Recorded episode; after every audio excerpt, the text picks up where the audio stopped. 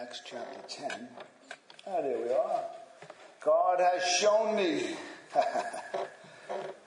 I like this sermon. I want you to know something. I'm really happy about it. Matter of fact, I like the, the chapter. I just love what God has been showing me. Not so much about what He's showing me about myself. That I don't like to see that. But unfortunately, before you get it, I have to live it. And before I can live it, Peter had to go through it.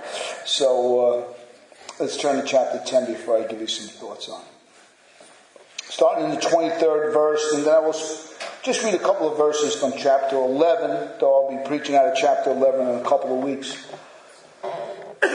It says 17 there, but we'll be starting in verse 23. Excuse me. Speaking of Peter. So he invited them to be his guests. The next day he rose and went away with them, and some of the brothers from Joppa accompanied him. And on the following day they entered Caesarea. Cornelius was expecting them and had called together his relatives and close friends. When Peter entered, Cornelius met him and fell down at his feet and worshipped him. But Peter lifted him up, saying, Stand up! I too am a man. And as he talked with him, he went in and found many persons gathered. And he said to them, You yourselves know how unlawful it is for a Jew to associate with or even visit anyone of another nation. But God has shown me that I should not call any person common or unclean. So when I was sent for, I came without objection. I asked them, Why have you sent for me? And Cornelius said, Four days ago, about this hour, I was praying in my house at the ninth hour, and behold, a man stood before me in bright clothing, and said, Cornelius, your prayer has been heard, and your alms have been remembered before God. Send therefore to Joppa and ask for Simon, who is called Peter. He is lodging in the house of Simon, a tanner, by the sea. So I sent for you at once, and you have been kind enough to come. Now therefore, we are all here in the presence of God to hear all that you have commanded all that you have been commanded by the Lord. Chapter 11, verses 13 and 14. And he told us how he had seen the angel stand in his house and say, Send to Joppa and bring Simon, who is called Peter. He will declare to you a message by which you will be saved, you and your household. Let's pray. Father, like always, we want to thank you for the clarity of your word. We want to thank you for what you're doing in our hearts. We want to thank you, Father God, what you're going to do for us right now as we come before you and worship, what you've done already in our worships, in our songs, Father God, that honor you, God. But I ask that the power, the presence, and the personality of the living word will be driven deep down within our heart, God, to reveal the recesses of what takes place within Brian Martin, what takes place within any of your saints, Father God. Unravel us, I ask, from the inside out, and then do a fresh work within us. Allow your hands and your word to break us down so it can build us up again into the image of Jesus Christ. For you cannot build upon flesh. Flesh must be destroyed that the Son of God may be glorified in us, Father God. Help us to crucify the flesh. Help us, Father God, to be conformed to the image of your Son, Father God, and remind us what you told Jeremiah the prophet that your word is a hammer. Come and do your work, God. In Jesus' name. God bless you. He has shown me. Tonight's passage begins to show us how Peter, as I've been speaking for the last three weeks, how he was pondering his personal vision from God. Peter, as he was hungry, fell into a trance, went up to the roof as he was waiting for his lunch. And God visits him in a vision. He was in a trance, and that vision was to eat and kill and eat all these unclean animals that he was forbidden all his life to indulge in. And he was faithful to that. He did not indulge. He was a true Jew. The dietary regulations of the Mosaic law, he held fast all his life. But there was something behind this. There was something that, as the word says last week, we spoke about, it perplexed him. This vision perplexed him. It, it caught him. He knew there was truth to it, but he just could not rationalize it. How can this be? And as that was going on, guess what happens? Three men show up out of nowhere. Sent from a Cornelius, a, a Roman centurion who also had a vision of an angel, to send for Peter because Peter had a message for him. And as I spoke, Act 1 was Cornelius, Act 2 was Peter and his vision. Now, Act 3, they're coming together. They're going to meet. Anticipation, expectations been building up for the last four days.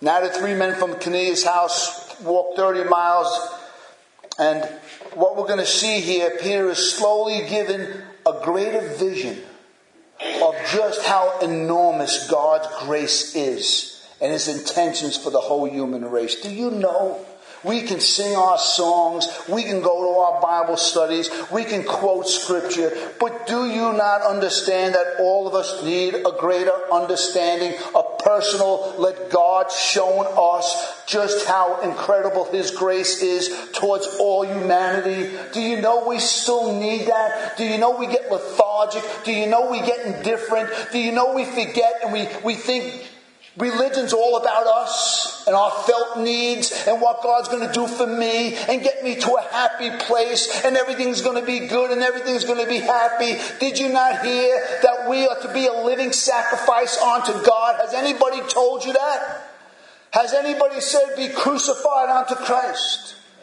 That's the Christian faith to exalt God. Doesn't when we, we, we worship and exalt Him, it's like this spontaneous praise. It's right. Exalt Him. That's what we're saved for, to exalt Him and to adore Him and give Him adoration. That's what we're created for. There's this depth in humanity that's created to worship God, and anything outside of that is. Empty.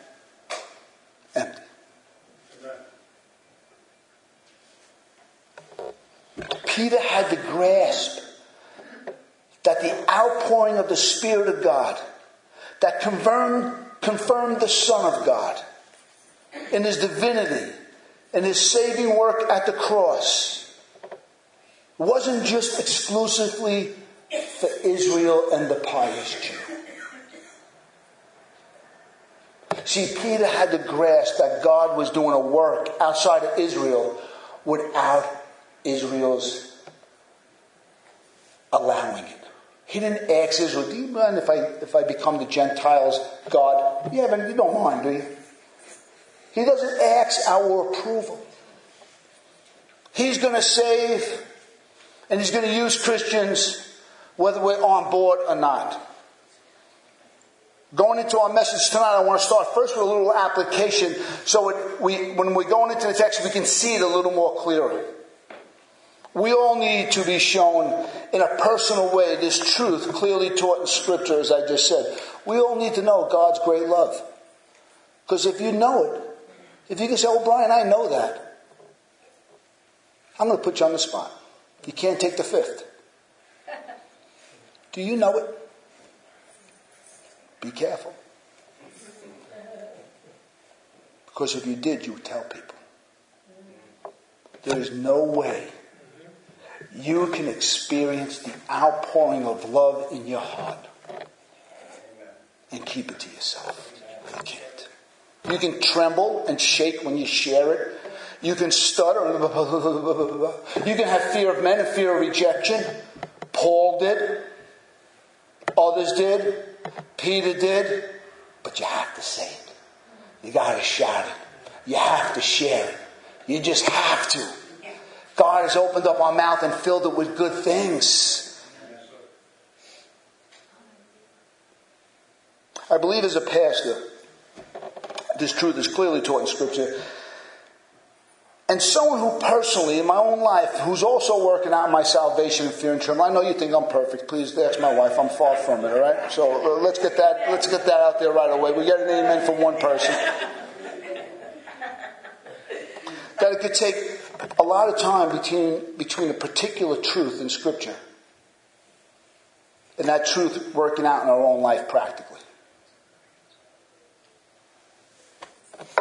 I shared a couple of weeks ago about abortion when I first got saved. Me and my wife were, abortion? That's, who cares? That was my attitude. Who cares? I couldn't see the reality of the sanctity of life. I was like, no, it's, it's a woman's choice. That's, that's the end of the story. And then I saw by coming closer to Christ and realizing how loved we are by God and that we're created in His image and it takes place within the womb at conception between a man and a woman and all of a sudden my eyes went off and I had the aha moment. He had to show me, God has shown me in this one case and a lot of other cases that it's life. There's life in there. It's not a fantasy. It's not unreality. It's not a blob. It's, it's a living being. But God was patient with me and Terry as we learned that truth. And there are countless other truths that we can know, but before it becomes, before we own it, God wants us to own truth. And I share it many times with the, the creed. We will not apologize for the creed. If you are bored with it, you're bored with God's redemption. If you're tired of it, you're tired of God's plan of redemption. Those truths were purchased by the blood of the martyrs. They're on there for us to say and to re- not to recite, but to own it as weapons of our warfare. It's truth. Peter is on his way to finally owning the truth. Something Jesus has already told them. Jesus told him and the other apostles, I have sheep not of this fold. He still did not grasp it. God supernaturally spoke to him in a vision. God supernaturally shows him, shows us in the vision of his word, and then patiently works in all of us till we personally own it. You know what it means to personally own a truth? Are you sure? Do you want to know? The only person ever to quote scripture at Satan and win is who? Christ. That's it. You know why? He owned it. He owned it. And that's when it becomes a weapon. I remember when I was take, taking karate as a young student, I was doing okay to throw 10 and 15 decent punches or kicks. But in a time of pressure, guess what? It do me nothing. You don't own it, and it's not a personal weapon until you've used it tens of thousands of times and have used it over and over and over in training and in competition. That's when you own something so that you can use it at your availability in a time of pressure when there is no one else is there and your life is on the line and you use it, guess what? That's when you own it. And that's how it is with truth. Satan will knock on your door until you quote a scripture and he finally says, it's the truth. This person owns the truth. And God will work in you and God will work in me until I can finally say, this creed is the truth. This word is the truth. Peter had to learn that God is the God of the Gentiles and not just of the Jew. And that's what this whole story about in chapter 10 and chapter 11 is. Peter had to learn this lesson. We'll find it out in two weeks. God shows no partiality. Wherever men fear him and honor him in all the world, God saves. Peter's on his way, to owning this. But make no mistake about it. God wants you and I to own all truth. Not just to repeat it and not just to hear it. I think I read somewhere else I think I read it. Another man say, help me out. Something like, I forget. Don't just be hearers of the word. Did you, what's the rest of the scripture? Doers of the word. Oh my goodness. Let's go to what text? Verse 24. On the following day, they entered Caesarea. Cornelius was expecting them, and he called together his relatives and his close families, his close friends. After a first night of fellowship with these non Jews, these three Jewish men, these three Gentiles that came for Cornelius, they, they searched after Peter. They found Peter. They, Peter invites him in the house. They tell Peter of the dream and the vision. Peter would have told them of his dream and his uh, vision. He, they enter in the house. They're going to journey the next day. Understand something. This is the first time in Peter's life he's ever sitting down with a Gentile and eating. He's almost 30 years old. It's the first time.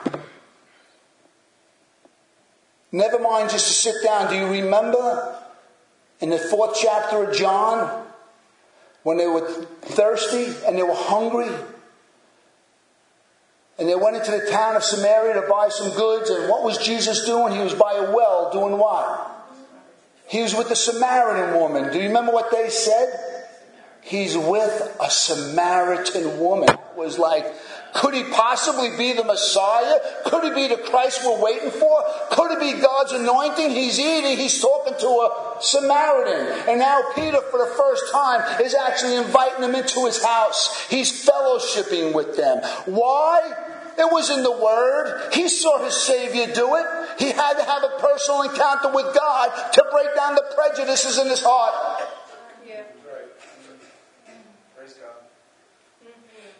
The first time. Think about it. This is the first time. I remember the first time. I, was so grateful I got saved in a church of many different ethnicities. Not that I was an overly prejudiced guy, but I was. Came from a very prejudiced family. You know how fast God broke that down when you're saved? How fast that broke down.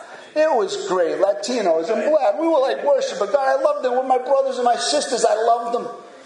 I told you the first time I got introduced to Christianity. Did I ever tell you this? I came home one day. It was about 8 o'clock at night. I opened up the door.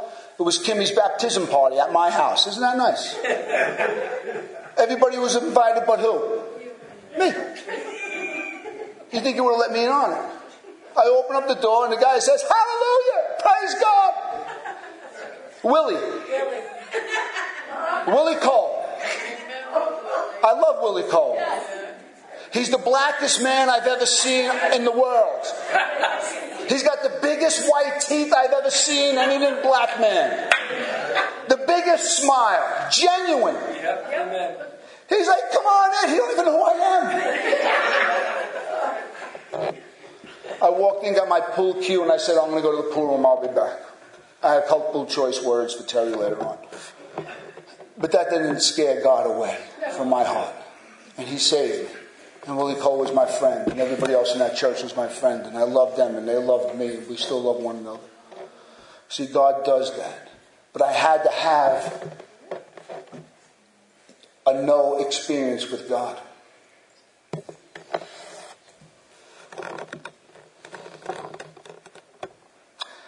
At the first night of fellowship with these non Jews, Peter must have been more than just curious. These Jews come, I mean, these the Gentiles come. He's not just they're sitting in some kind of awkward uh, fellowship around dinner that night. There's a genuine now God's breaking down the walls. He's doing it quickly. God breaks down the walls in our life. And all of a sudden, he's getting associated with these Gentiles. He's spending time with them. He's spending a full night with them. He sensed that God was in this, but really had no idea of what was really going to transpire. Please understand, when we read chapter 10, we read it from a perspective we're saved, we understand these truths. We read chapter 10, and the Holy Spirit comes down, and we walk away into chapter 11. You're missing you're missing the Bible. You have to take a step back and view it as it's an ongoing plan of redemption. You have to see act by act. You have to see how incredible God is working through the hardness of the hearts of his own people. You have to see what's transpiring.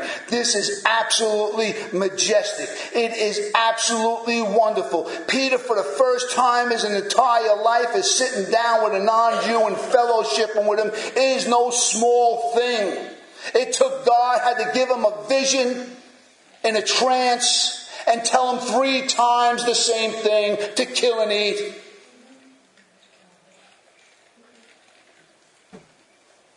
He has no idea what's going to take place when he walks into Cornelius' house. They get up the next day, they march, they spend the night somewhere, they march into Caesarea on the fourth day. And Luke mentions the city for a reason. It has bigger implications. This was a pagan city. This was brand new for Peter. It's not just brand new that Peter was fellowshipping with non-Jews, that he was eating with non-Jews, that he invited non-Jews into his house. He's now entering for the first time, most likely in his entire life, a pagan city.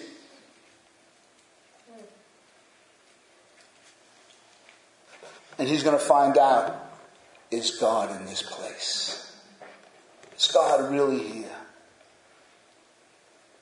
All he knows is the temple then the Son of God came.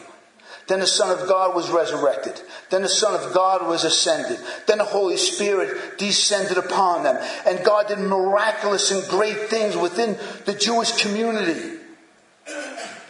Now Peter had to have a broader vision of who God is and what God's doing and the promise to Abraham and that all the nations of the world would be blessed.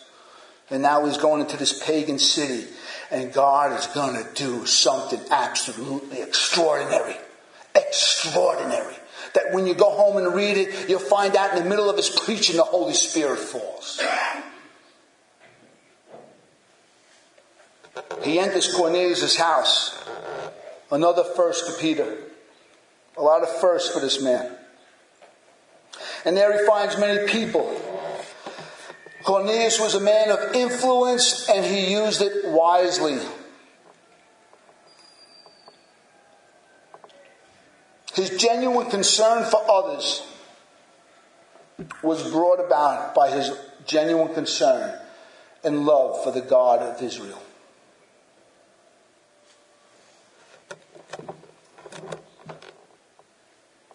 It was recognized by his closest family and friends that this leader was something different. Something else led him. The world has to know that we're just not leaders, that now we're just different. They have to realize what makes us different. Cornelius was not ashamed to worship the God of Israel. He wasn't ashamed to let people know who he was. So when the proper time came, all he had to do was get on his little cell phone and say, hey, get over here. There's a party going to take place. All he had to do was give the word and people came because he's a man of integrity and he was a man of his word. Please, unless you're a man, a person of influence, and you influence with integrity and honesty and compassion and genuine concern for your fellow man, you can know of something great. Guess what? People aren't going to listen. This says a lot about Cornelius. He used his influence wisely. His friends and family, his closest one, recognized that he's zealous for something. Something's going on over here. They knew him and they knew him well and they responded to his invite. And he says here, expected. We've expected you. I gathered my friends, I gathered my family, my close relatives. we, we've expected something from you. They were expecting then. It means to be anxiously waiting for something. Some kind of promise, something was heard. And now we're expecting, we're anxiously all here together in one state of mind, of heart, anticipatory of what you're going to tell us. God was even preparing those who had not received the vision. They didn't have a vision. They didn't have an angelic vision. All they had was a Cornelius in their life. And Cornelius had the vision. Cornelius knew the truth. And Cornelius turned them on to who God was. They didn't have a vision. But they were touched by the one who did have the vision. Please, what's taken place in a very short period, a very condensed couple of days, really should happen in our life over the course of our life.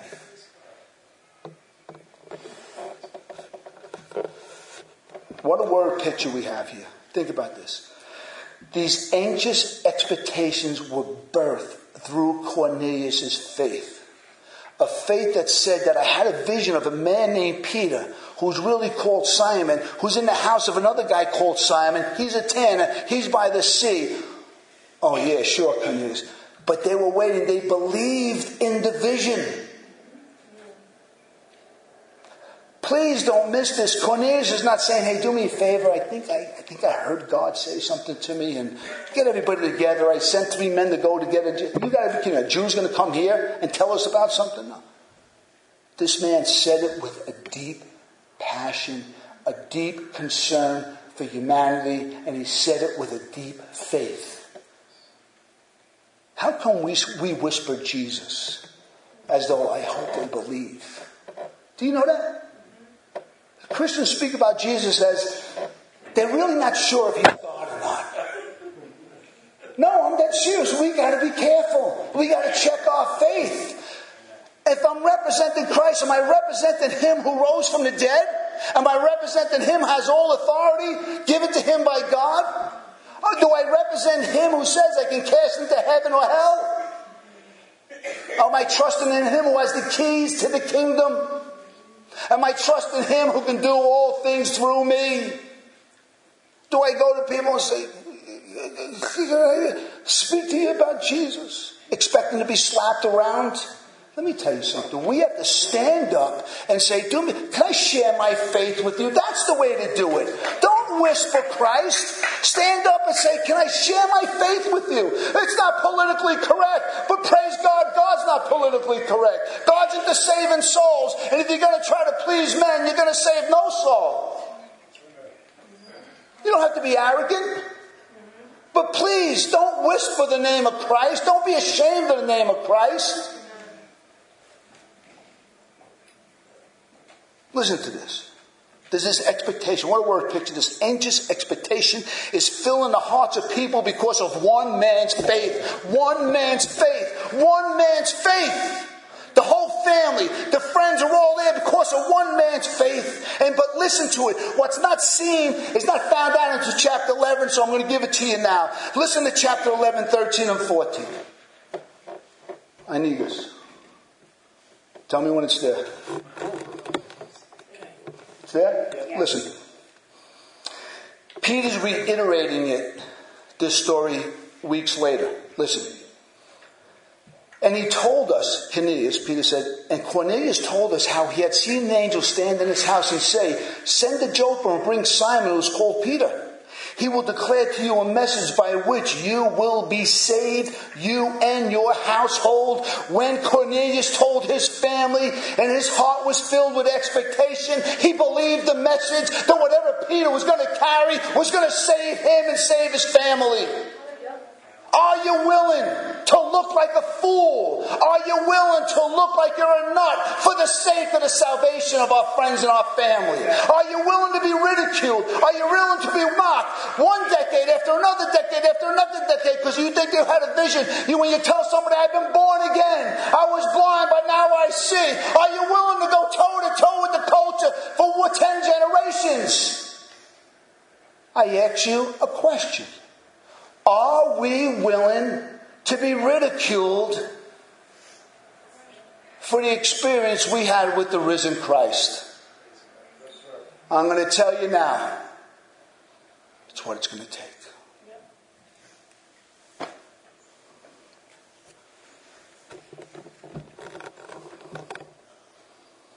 When the angel told them, send for Peter, he has the message of life.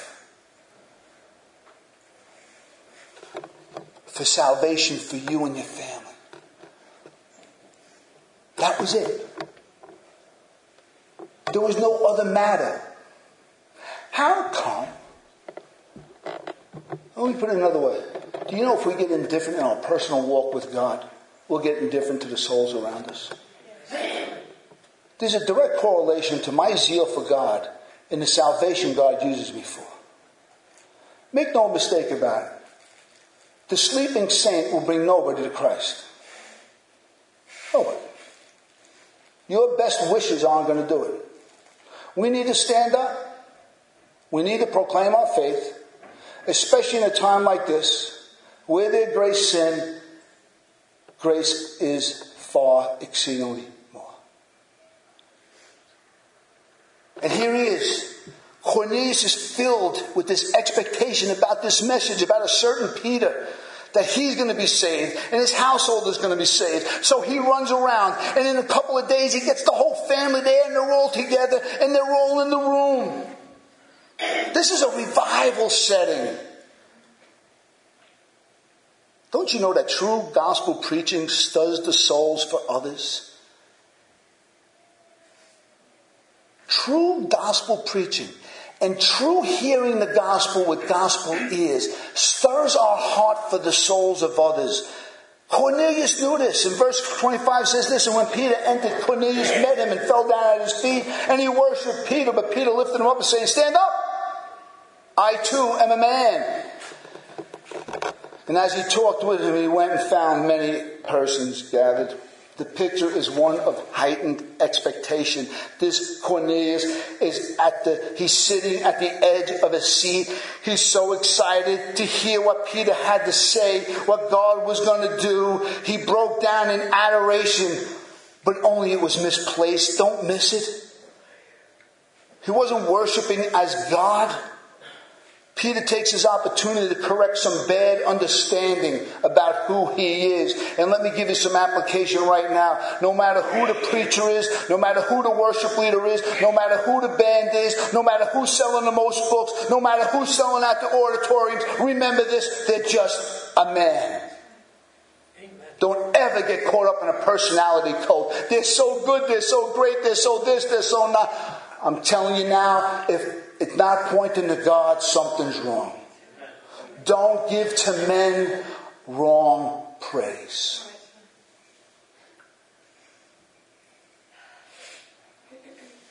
Peter quickly corrects this misguided mistake.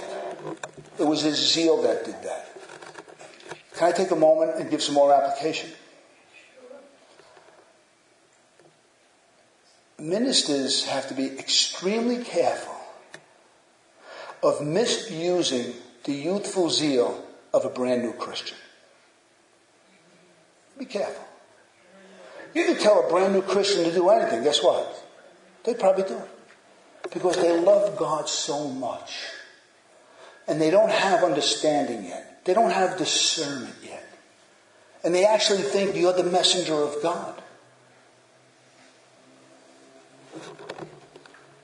How do you think Satan got Adam and Eve to eat? Did you ever think about that? I have. And I came across a great theologian that gave me the answer that I think was the answer. You see, Satan exploited their love for God. Adam and Eve loved God. Loved God. So he exploited that love in saying, but he's holding back something from you. That if you eat, you're going to be like him. You see, they wanted to be like God. So they didn't know the process of, they didn't need sanctification. They would have been glorified and been, would have been like God. But they chose to eat.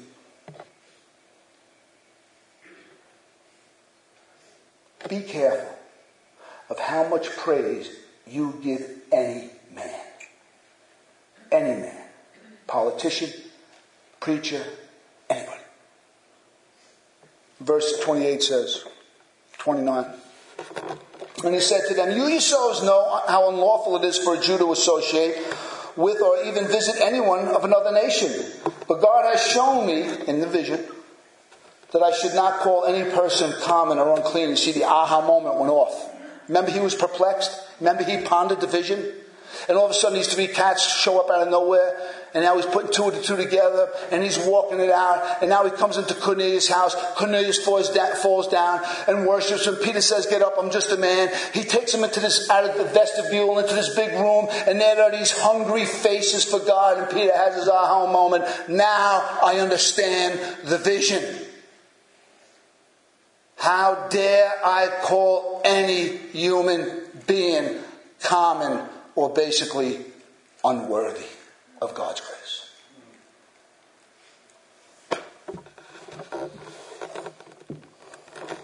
He gives a disclaimer. The Gentile fully understood that Jews never ate with non believers. Let me something what the Jewish nation did, what the law of Moses did. It quarantined the Jew from every other nation. It did a good job. When Peter gives the disclaimer, he says this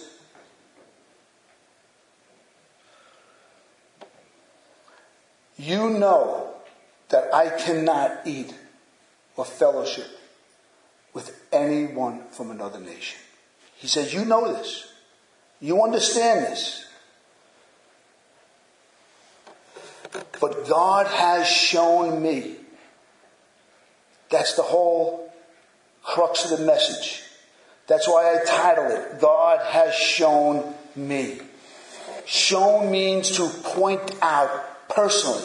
That God personally gave attention to Peter and explained to him the plan of redemption. God has shown me is no small thing. God personally took the time to teach his apostle the fuller implications of the death and the resurrection of Jesus Christ. That it was not just for the Jew, it was for the whole world. God has shown me. That's Peter's aha moment. And now I know now I fully understand that Jesus, my Savior, has sheep not of this fold. That He really came to die for all the world. Now Peter's mind is going back to Abraham. And now Peter's mind is going back to the early promises of redemption. Through Abraham, that all the nations of the world would be saved. Now the whole thing's getting big for Peter. He's out of his own little world. He's out of his own little life. And now we can see the gospel for all the nations. Do you not know we need to get out of our personal little lives so God can use us in a bigger, grander way. Do you know that?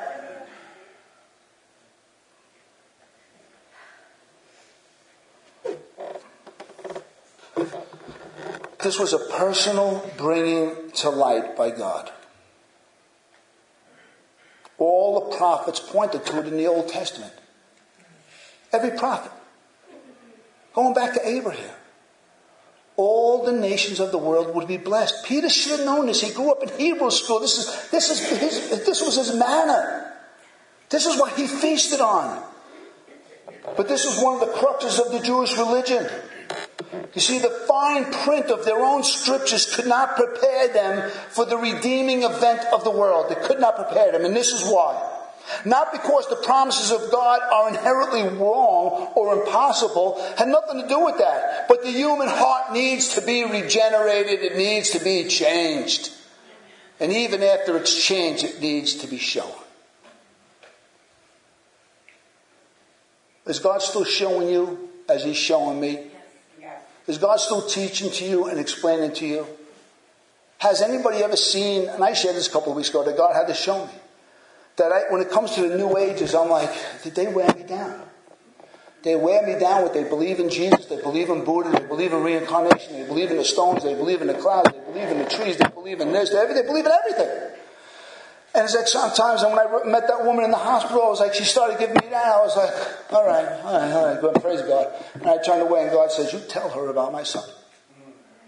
You tell her about the forgiveness of the real Jesus and not the other Jesuses that the Bible says. Paul says, You have heard of another Jesus and another spirit and another gospel. She heard about another Jesus, another spirit, and another gospel. And I was there to tell her about the real Jesus, but I couldn't because God had to personally show me that no matter how many times I've been rejected by other people of the same genre, you got to keep going.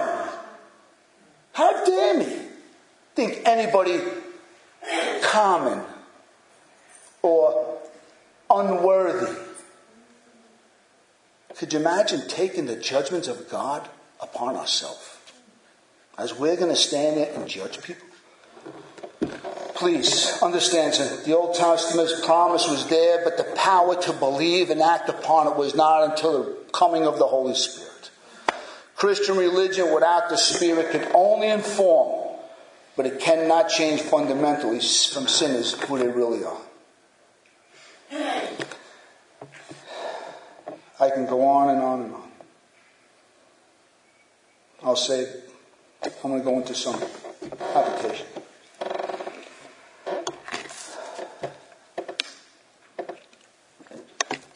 Show me.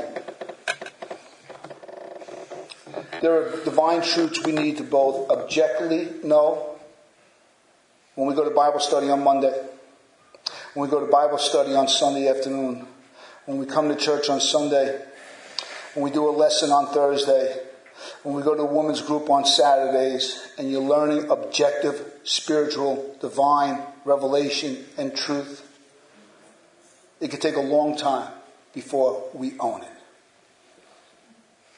How patient we have to be. And there are certain times and certain truths that God has to personally come into our lives and do something drastic so that we get the attention.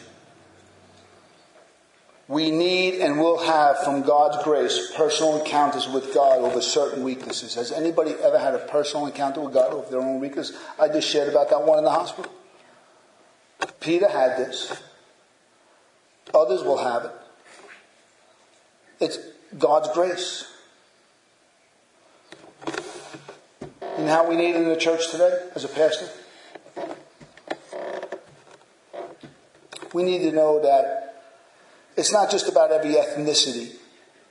It's not just about every culture, every socio-economic diversity, every class. You are called to carry a message to every different personality type. It is not about, well, you know, they're not my type of person. God's not asking you if you like their personality. matter of fact, He doesn't care about what you think of their personality. And I shared you the last week and the week before. I was talking to somebody about the nose. That, that's not who I am. I that's who you used to be, but that's not who you are now. You're a Christian. You don't say something like that's not who I am. If you're saying that's not who I am, then maybe you're not who the Bible says you're supposed to be. Maybe the problem is that in you, you're not saved. You don't callously say that's not who I am. We are called to go to every personality. Influences. Where, where, where, are we? Where could you call yourself on the social spectrum? Where are you in your personal life? Are you a boss? Are you a parent? Are you a grandparent? Are you a representative? Do you have a position, a place of prominence in the social, economic working class of society? Do people call you boss? Do people call you coach? Do people call you teacher? That's a sphere of influence, like Cornelius. How are we using our sphere of influence?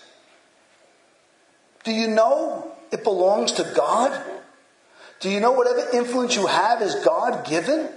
Do you know when you look back that God put you and me in a place of prominence, whatever it might be, so that we can make a difference in other people's life, that we can carry the name of Christ, be ridiculed most of the time, but those other times, God's going to save people through the way we influence other people.